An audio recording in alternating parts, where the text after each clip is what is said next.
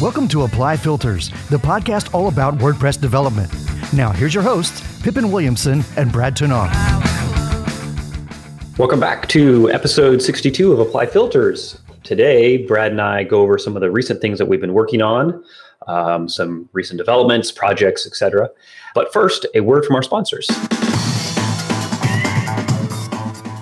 I registered my first ever domain name in 1999, 17 years ago. Back then, there was one place to register domain names a company called Network Solutions.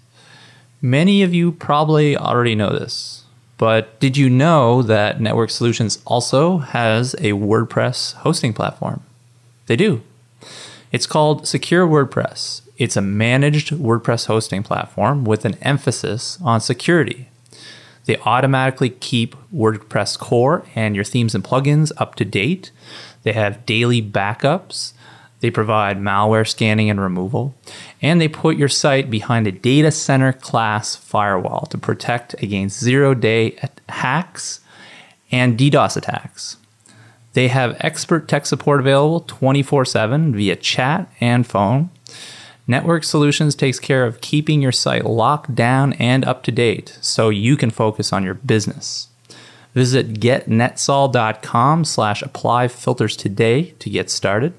That's getnetsol, N-E-T-S-O-L dot com slash apply filters. And now back to the show. Okay, Brad, what have you been up to? Uh, well, last week I just got back from uh, Bacon Biz, which is a conference for. Did you eat a lot of bacon? no, it's it's bacon as in bring home the bacon. So Ah, so it's a business conference, and and a conference is even kind of a not a really uh, good word for it because it's it's only sixty people. It's a very small conference, and uh, it was in Philadelphia. It was just great. It was um, because it was a small conference. You kind of got to know everybody. Uh, they had really great speakers. How small is small? Are we talking 50 people, 100 people, 200 people? No, 60, 60 people. Yeah. Oh, okay. Yeah, it's very small. And uh, it was put on by Amy Hoy and Alex Hillman, who uh, do quite a bit of education around bootstrapping your own business uh, and that kind of stuff. So definitely check them out if you've How did never heard of them. how did you get connected to this? Was this just something that you came across and decided you wanted to go? Was this an invite only kind of event?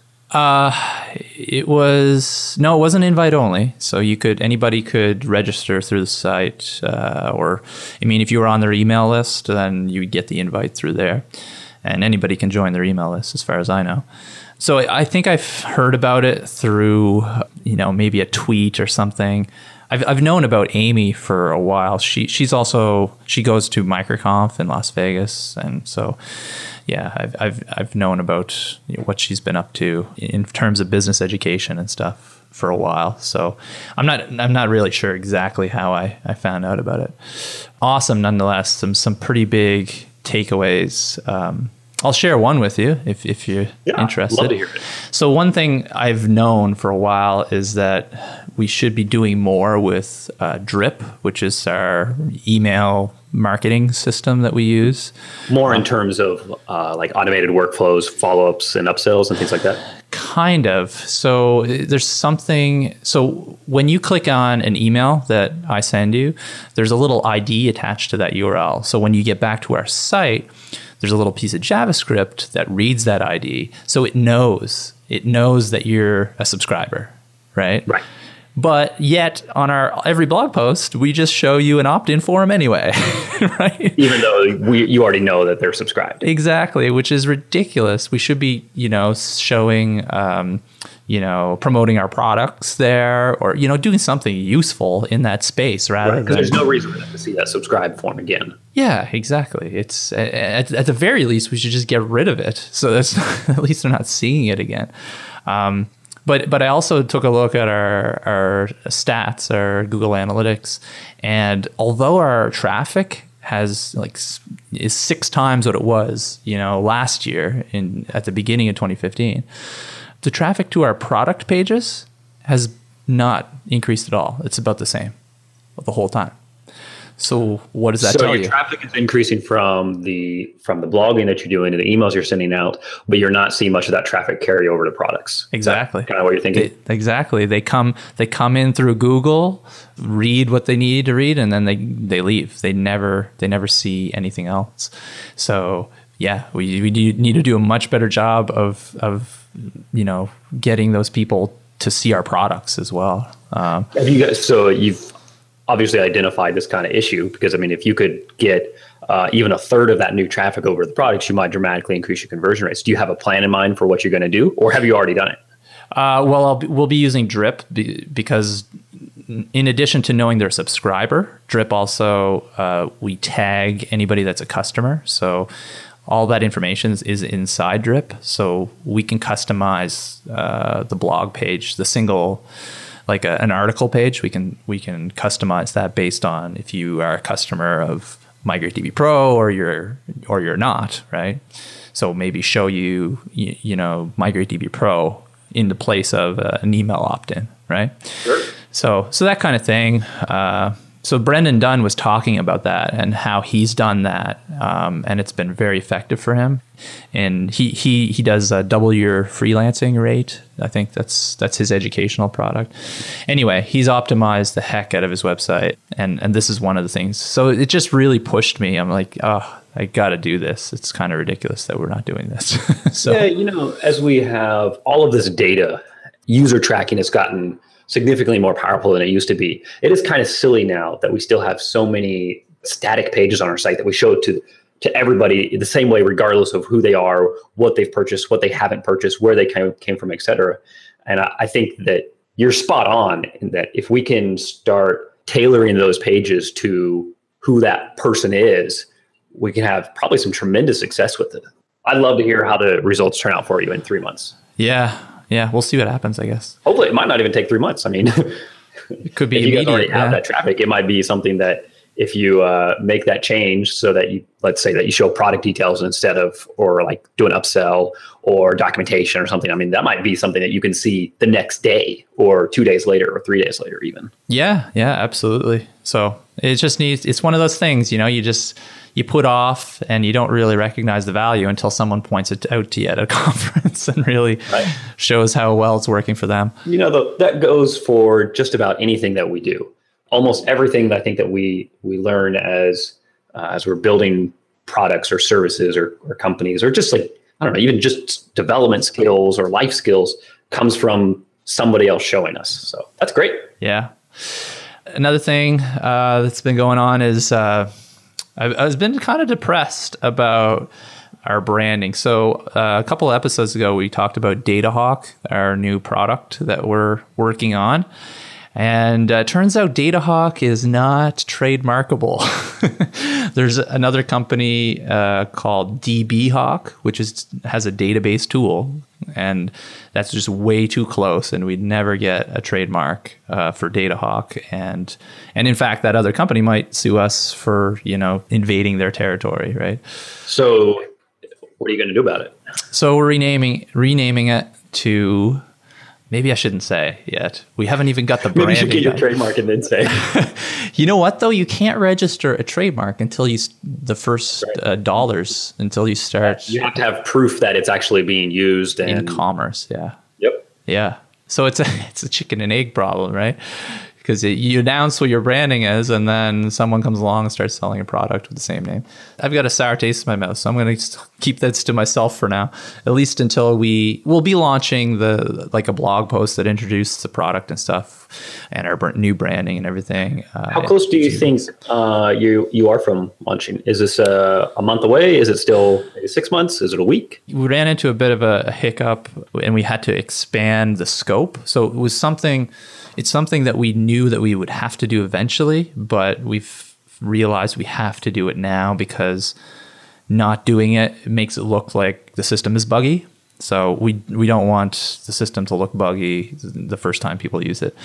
So we've expanded the scope. We're going to probably be probably the end of what's next month july so probably mid-august now is when we're aiming for mvp we've got vienna coming up this this uh, this month later this month so we've got like a week where we're we're going to be you know, on holiday essentially, working holiday. So yeah, so somewhere like uh, late July, early to mid August, something like that. Hopefully, you know, things things do come up, as you know. It's getting closer though. It is. It is.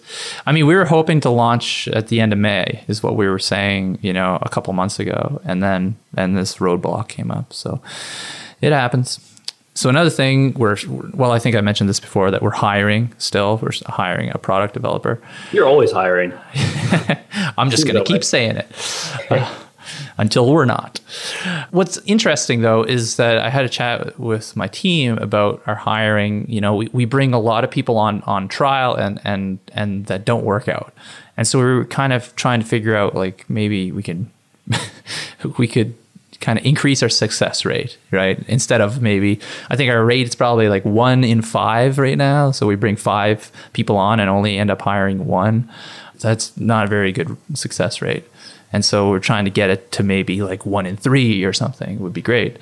Why um, do you um, think the success rate is low? Is it just being willing to take on people before they've kind of proved themselves through the application process? So like an actual trial by fire type of thing? I'm not entirely sure that is a low success rate. Yeah, yeah. Well, I, have I've talked to a number of people. Uh, Ryan uh, Sullivan over at WP Site Care also has a similar success rate. And so it's not uncommon, or it's at least one other person has the same success rate. So I don't know if it's if if if it's a bad success rate or it's just the norm, but we're gonna try to make it better anyway.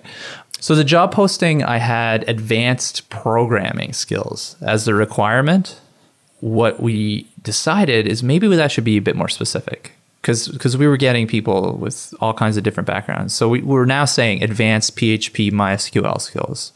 So you have to at least have experience in PHP MySQL, so that when you get come on trial, you're not coming from like a C background and trying to learn PHP MySQL and WordPress, you know, and, and prove yourself. It's just too much. Um, right. You're you don't want to be a you don't want to offer a position where somebody is going to come and learn the skills for the job. And maybe they have similar but they need to already come in with those skills so that you are teaching them the product and maybe your platforms that you work on not the languages that you work in. Yeah i think that's i think it was just too hard. It's just too much of a time crunch uh, for people to come up to speed from no php mysql skills to, to to learning that plus WordPress plus the way we work it's just too much. So the people that have been successful have generally had advanced my PHP MySQL skills and it was just a matter of them, you know, maybe learning WordPress, maybe they already had WordPress, but also like fitting in with the way we work and stuff. A couple of other requirements we added was uh, you must welcome criticism and you must genuinely want to grow as a developer. So, and those are great requirements. Yeah, those those are and those are we don't take those lightly. Like if it's very apparent if you come on trial with us and those things are are not true. so, so we wanted to put that right up front. And also values consistency and is willing to adopt to new coding styles, standards, and tools we've had people come on board that like to do things their way and and don't really like changing don't really like switching over to the way we do things. And that's a big problem right? You have to be speaking the same language when when you're working in a team because it's just way too hard otherwise.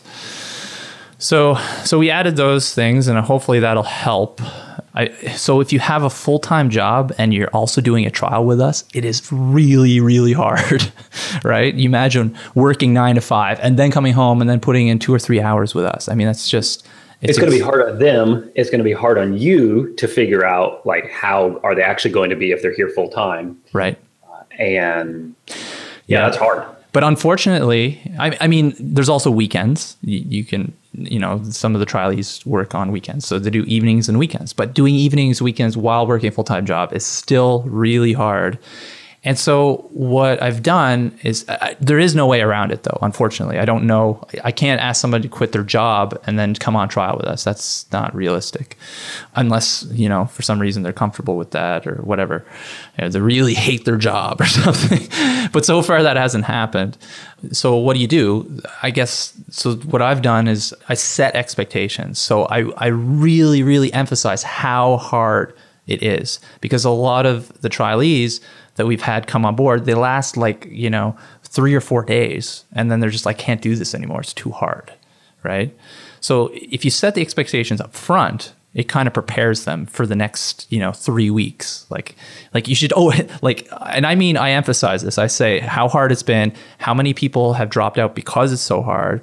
And you should, you know, talk this over with your wife and, you know, like, or your spouse or whatever, you know? So it's, uh, I think it's helping a little bit. Uh, I've only tried it a couple times, so I don't have a whole lot of data yet. But um, yeah, hope, hopefully we're making our hiring process a little bit better. Back when I was freelancing and doing client development, uh, I had a long-term client that we we had an agreement and we did projects every every month basically, and they were almost always rush jobs for corporations, primarily in New York City.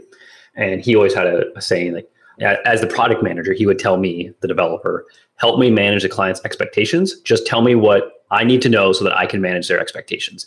In any kind of relationship, whether it's client to developer, developer to product owner, developer to developer, I've decided that that is absolutely key. Missing a deadline or having something change scope are all things that can be easily managed. Having hours that are different, that are weird hours or inconsistent, or you're going to be off for a few days. All of those are things that you can easily deal with if you manage expectations. And so I think you're you're spot on there about in this trial period when you're here. Let me tell you just how hard it's going to be because I want you to know that this is what we're going to expect because we need you to prove it. So let me let me manage your expectations up front so that there's no question about it from either direction.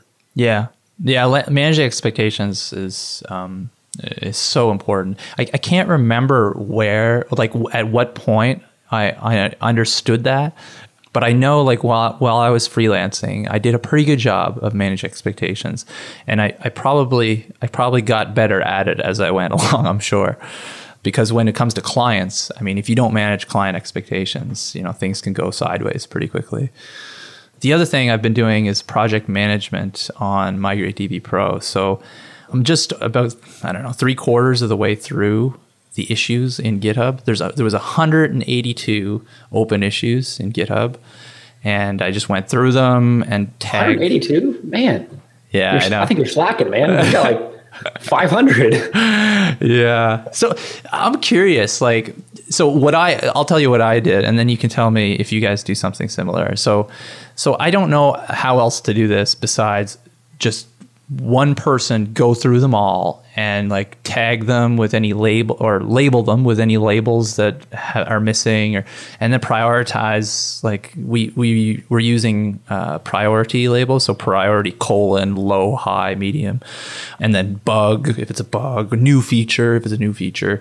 So we we use labels um, and then and then we uh, we assign them to the milestone that we're working on if we if it's something we want to work on this for this milestone that that that's currently active. And that's basically what I, am doing. I'm just going through all those issues and and doing that and closing uh, closing the ones that are irrelevant or or whatever.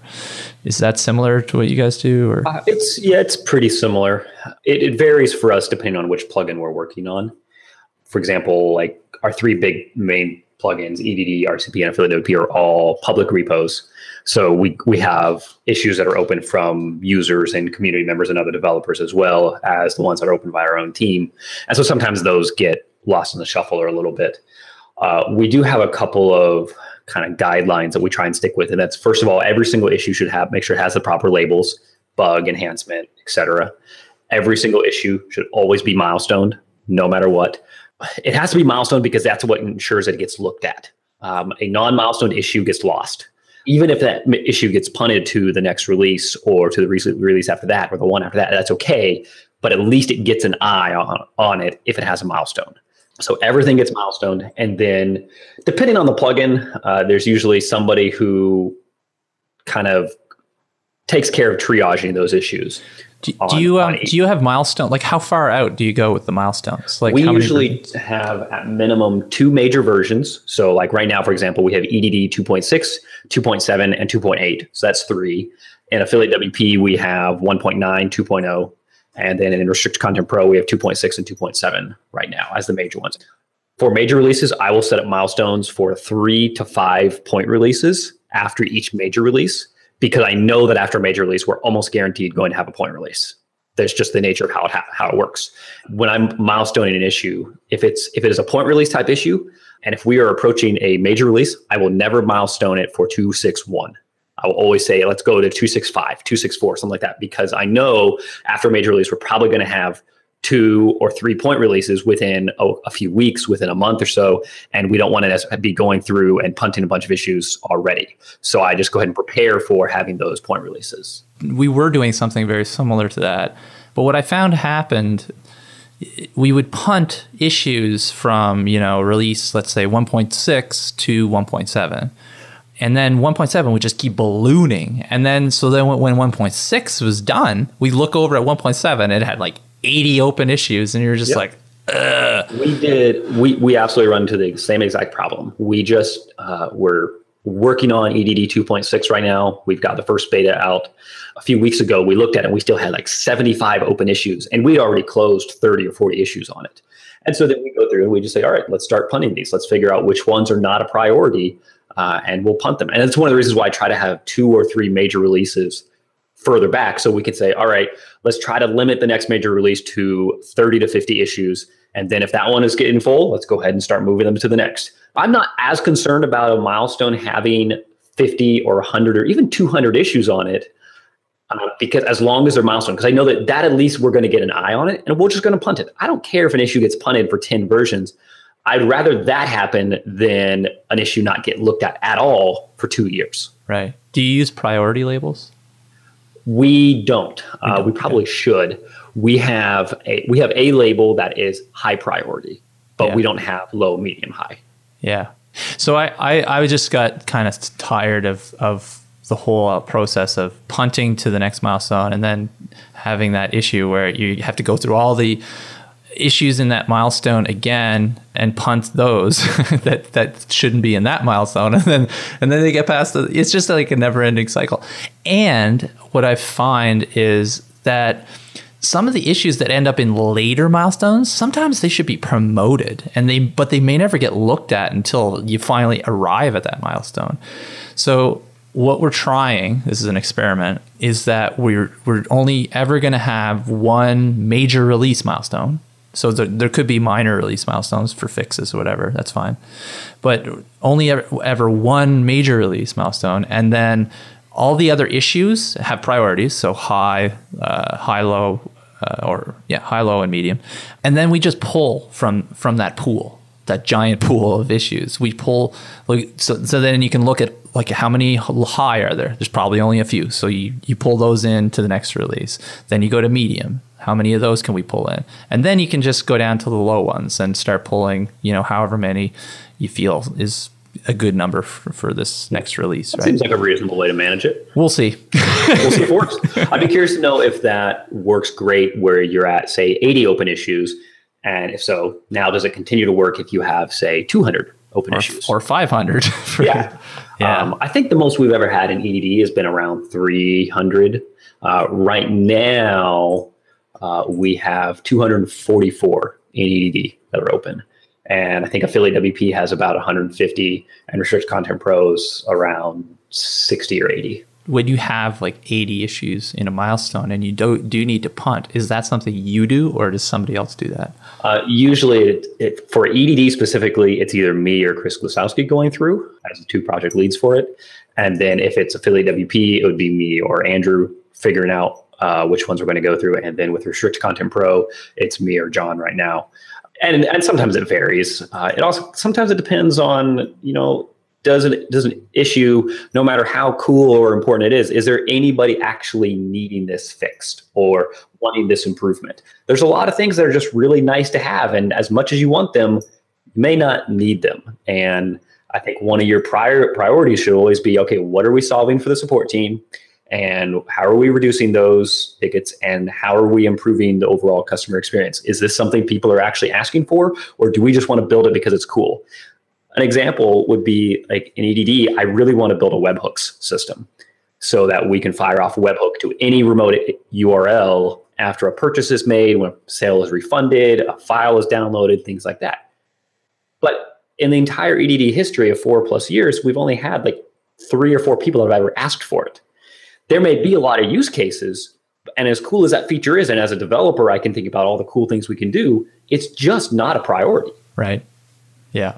Yeah, it makes sense to me. I mean, we we found that Help Scout is not. It's it's hard to identify what what are the common issues that come into Help Scout, especially if you have a team of people doing. I mean, when it's just one or two people, you know, in Help Scout, you kind of have a feeling for what are the issues you keep seeing and having to address. But if you have three or four people in there or more, and then then the feeling is different. you know, yeah. one of the one of the yeah. things that I've tried to do, uh, and and each one of us is either is better at it or worse at it than others, and at different times of the month and year, et cetera. But is never be afraid to open an issue. If a customer has a problem, like it, it's 100% okay to open an issue and then close it 20 minutes later when you decide it's invalid. But we would rather have it be considered than just be like, eh, whatever. Right. But here's the thing though. So that's what we were doing. We, we were adding it to, to GitHub and we still do that. The problem is like as issues come into Help Scout, they keep coming in like it's the same issue or a very similar issue.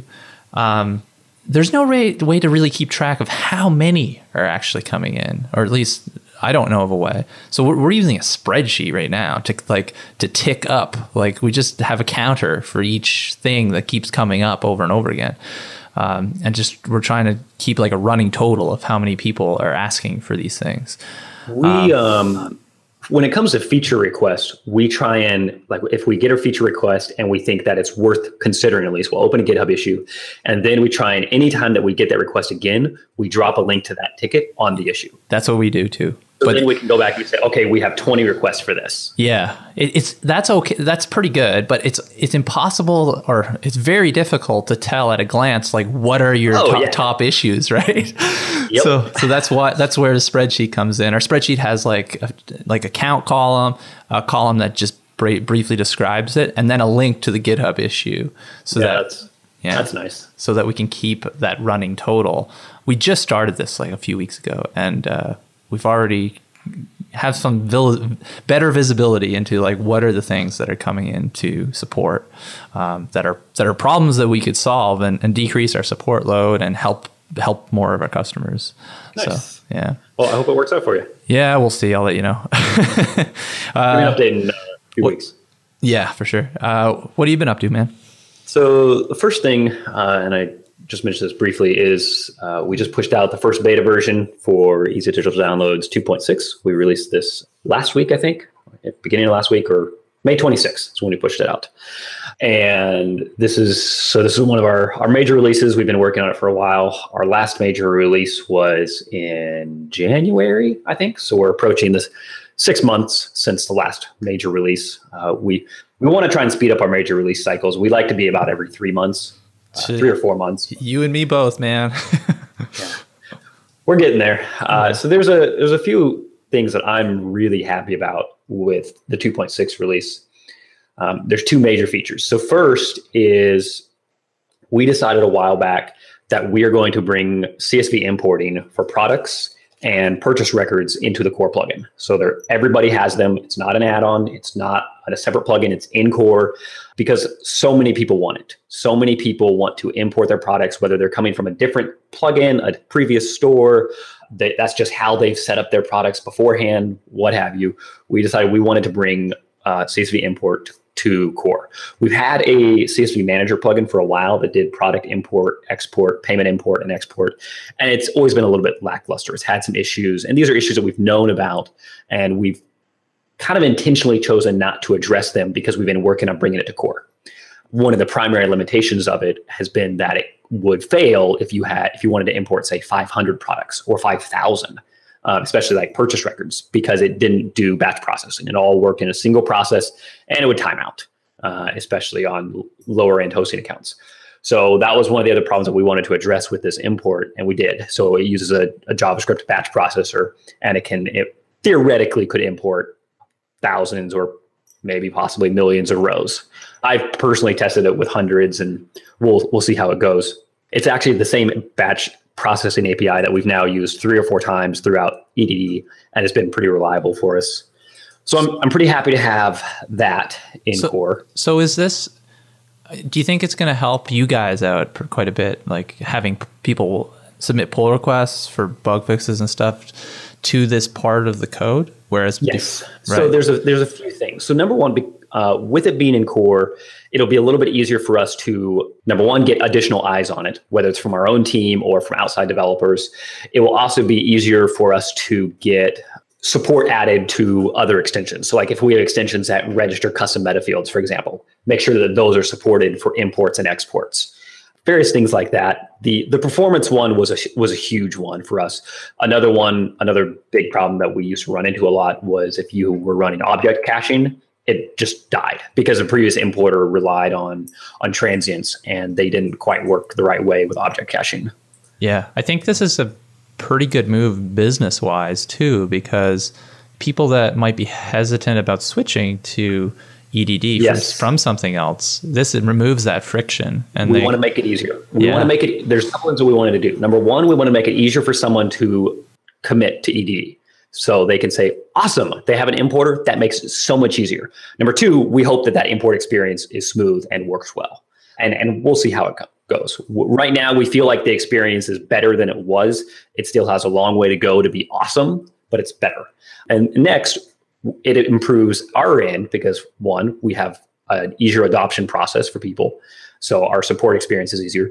Two, we remove the plugin, the old CSV manager plugin that was problematic and hopefully give everybody a better experience so we have an easier time in support. So overall, I think it's a good move. So does it support like some software? What is the software add-on called? software remember. licensing. Software licensing add-on. Does it support that yet, or no? Yes and no. So in the purchase import, um, let's say that you wanted to import a bunch of purchase records and you wanted to go ahead and generate new license keys for each of those sales, just so that they had a license key. Maybe they don't have the same one they used to have, but they have a license key. That will work. If you want to import an existing set of keys, that is not supported yet, but that is absolutely on the roadmap. We have, we're going to figure out how to do it because that is definitely something that we see people want to do is they've been running an EDD site for a while or they've been running through a different e-commerce plugin and they want to move all of their records from one site to another. Perhaps they're merging two sites together. Maybe they're pulling one product out of a site and moving it to a standalone product. We wanted to be able to support that much easier. And that means bringing license keys with it. Eventually, we would love to support all of our extensions. So, license keys, commission records, those are the two big ones, really. Yeah, subscriptions, I guess. Subscriptions. Or, oh, that's yeah. that's the other one. Yeah, that's our the second biggest. Right, right. Yeah, that would be cool. Yeah. Yeah, and now that it's also in core, it's easier for each of those extensions to hook into the import and export process as well. So, that's the uh, the biggest feature. The second one that we've that we've there's I guess there's three big features. The second one is we have now added in support for adding multiple email addresses to a single customer record. So a anybody who's worked in support or sales is probably familiar with customer makes a purchase and then they come back and they email support and they use a different email address. Or they make a second purchase. It's the same person but they use a different email address. A lot of people have two three four five ten email addresses. Um, and sometimes they sometimes they have them all hooked into a single gmail account like i do. And then they they send an email and then you reply and then they reply from a different email but it's still the same person but now you have two records. So we wanted to help address that problem by adding multiple email support to customer records. And so we've done that so you can now have secondary and tertiary emails. Right. That's uh, awesome. It, if you purchase with any of those emails that are on your record, it will attach it to the proper customer record. You can search payment history by that, the alternate emails. You can do all sorts of things. Right. Um, we we do we, some, we, we did something similar. Uh, like we use WooCommerce and uh, their site, their licensing add-on um, to sell our products. But anyways, we we had to add that feature. Like so uh, you can add as many support email addresses, we call them, as you want. You have a billing email address and you have like an account email address. Uh, that's just comes with WooCommerce kind of stock, but there is no concept of a support email address, like an or additional email addresses. So we had to add that. I think we're the first e-commerce plugin that has it. Nice. That makes me that makes me happy. Uh, yeah. Uh, we we really took our inspiration from how Help Scout does it. Uh, that's a super handy feature that they have um, adding multiple emails to customers, and we kind of wanted to work have it works in a similar way. We also added a customer metadata API. So we previously didn't have a way to store metadata on customer records. Now we do. Uh, we also added support for processing refunds for PayPal Standard directly from the order detail screen. We didn't used to have that. Wow, so that's, that's a nice little feature. That is nice because it's annoying to have to go to PayPal, log in, hit yeah, the button, so, and so we, how many times do you have to hit buttons? I think you have to hit like five different buttons to hit, to make a yeah, refund. The number of times I've almost not processed a refund by accident because I missed the last button in PayPal. yeah. Um, we, we've done a few other things. We introduced the version two of our REST API uh, using our REST API versioning, uh, which it, there's not a ton of new features on it. It's more, it changed a few things. And so, in order to make sure that we don't break anybody's integration, we introduced a second version. Right now, it's, so it's beta one. There's a blog post on the development blog, and we'll include a link in the show notes. Uh, we're looking for people to help test it. We're planning to do another two or th- or three, if we need to, beta versions before the final release sometime around the end of June. Beyond that, we've also been, over the last six months, it's been an ongoing project to work on Restricted Content Pro and elevate it up to the level of EDD and Affiliate WP so that they are. RCP had always been a side project for me for a long time, and we want to make it no longer a side project. So we've been working on that for six months or so, and it's it's there. We're doing a lot of improvement still. It's been my focus for this last this whole last week. But one thing that we've wanted to do more of is create a tighter integration between all of our three products. So EDD and Affiliate WP integrate very well together. RCP and Affiliate WP integrate very well together. RCP and EDD do not integrate. They they run side by side, but they don't really integrate together. And so we've been wanting to bring some of those bring the two products together and not not merge them together, but make them run together. Have features that integrate. For example, like if we want to allow a paid subscriber in RCP to download files for free from EDD, that's something a lot of people want. And that's something that's on our to do list. And we've been working on bringing some of those things together so that these two systems talk to each other better. Uh, this last week, we introduced two of those new bridge plugins, if you will. One of them is related to our front end submissions plugin. We get a lot of people that run marketplaces and want to limit the number of products that a vendor can submit uh, maybe like per month, for example. So let's say you subscribe to the five products plan. So every month you can submit five products. And then after that month, after your, your next renewal, you can submit five more or something like that. Uh, so we've built a little plugin that allows you to now do that. So you can have subscriptions through RCP that then control how many products vendors in Easy Digital Downloads can submit. Uh, that was the first one that we did. It's called FES Vendor Limits. And then the next one that we've had requests for uh, and this is this is actually pretty common for things like stock photo marketplaces.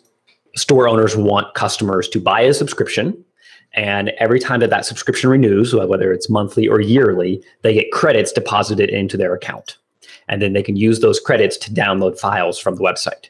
So let's say every month that your subscription is valid, you get 100 credits. And then each product, or let's say it's each file, so each photo in the marketplace is 10 credits. So you can download 10 files per month we built an integration between our wallet extension, which is basically allows you to have a store credit on an EDD website, and Restricted Content Pro, so that every time a subscription renews, it deposits funds into your wallet. Uh, that was another little plugin that we just launched this last week. That's very cool. Yeah. Uh, and we're going to do a few others uh, that kind of help bridge the gap between the two plugins. An interesting thing that I had never expected, but we've found to be very, very true, is that because RCP and EDD are built by the same company. Um, and originally were both branded with my own name. And if, now we've removed my name from the branding, but there's still an association there. EDD customers and RCP customers, a lot of them naturally expect the two plugins to just automatically communicate like 110%. right. Um, which I always thought always surprised me because I'm like, no, they're totally standalone products. Yes, they're built by the same teams, but they are different products. I'm not going to say that people's assumptions for that are right or wrong, but they were definitely there. And so we want to try and work and start meeting some of those expectations. Yeah, that makes sense. It, it doesn't it doesn't hurt business wise either because no, absolutely. I mean, if, if if if your products are tight or have tight integrations, then you can definitely people will be more receptive to you know buying the, the, sister well, product and, or whatever. Uh, I think any smart marketer could tell you this, and I've seen it uh, mentioned numerous times in whether it's blog posts or podcasts, et cetera. But uh, it's been shown that it's significantly easier to increase the value of your existing customers than it is to acquire new customers. And not only is it easier, it's more valuable. Um, and so, one of the things that we want to make sure that we're doing adequately is cross promoting our products. And so, like, we want every EDD customer to be interested in RCP. We want RCP customers to be interested in affiliate WP and likewise. So the goal is that with all three products to kind of create one cohesive ecosystem where they all work together. Because uh, that way, if if we have an EDD customer, we can upsell them to Restrict Content Pro. That they can be upsold to affiliate WP. And so that's kind of our long term goal is to be able to do that. Yep, sounds good. Yeah, so that's been our focus, and we've got a long way to go on it still uh, it's it's been fun to to definitely see a lot of those things get built out and to see the products get closer together. And I'm really enjoying seeing Restricted Content Pro get elevated up to a similar product as as the others. Especially, it is the oldest of of all of my plugins of like the big ones that we've built. For a while, it was starting to it was it was dying. It was a, it was actually dying a pretty slow death over time. It's just customer base declined, sales declined, development on it declined, and we're gonna bring it back up. Yeah, it, it's nice to either you know let something go, let someone else take it over, and and and breathe new life into it. It's nice to see that, or you can you can do it yourself if you're committed, or maybe kill it. Maybe that's it, you know. But the the worst is just having it just kind of linger, slowly die. Yeah, about uh, eight months or so ago, that's the decision that I was making was do we let RCP just slowly die and just acknowledge that it's going to, uh, if we don't bring focus to it? Do we sell it off to somebody who can breathe new life into it? Uh, or do we own it? And we decide to own it. Yeah. Awesome. And I think it was the right move. Yeah, it's looking great, man. Well, thanks. Well, we probably better wrap up here. I think we're approaching 45 minutes or so. Yep. Sounds good. All right. Uh, if anybody has any questions about any of this or any suggestions, you know how to reach us on Twitter at Apply Filters or through the website or email address. All right. Thanks for talk, chiming in. Talk to you next time.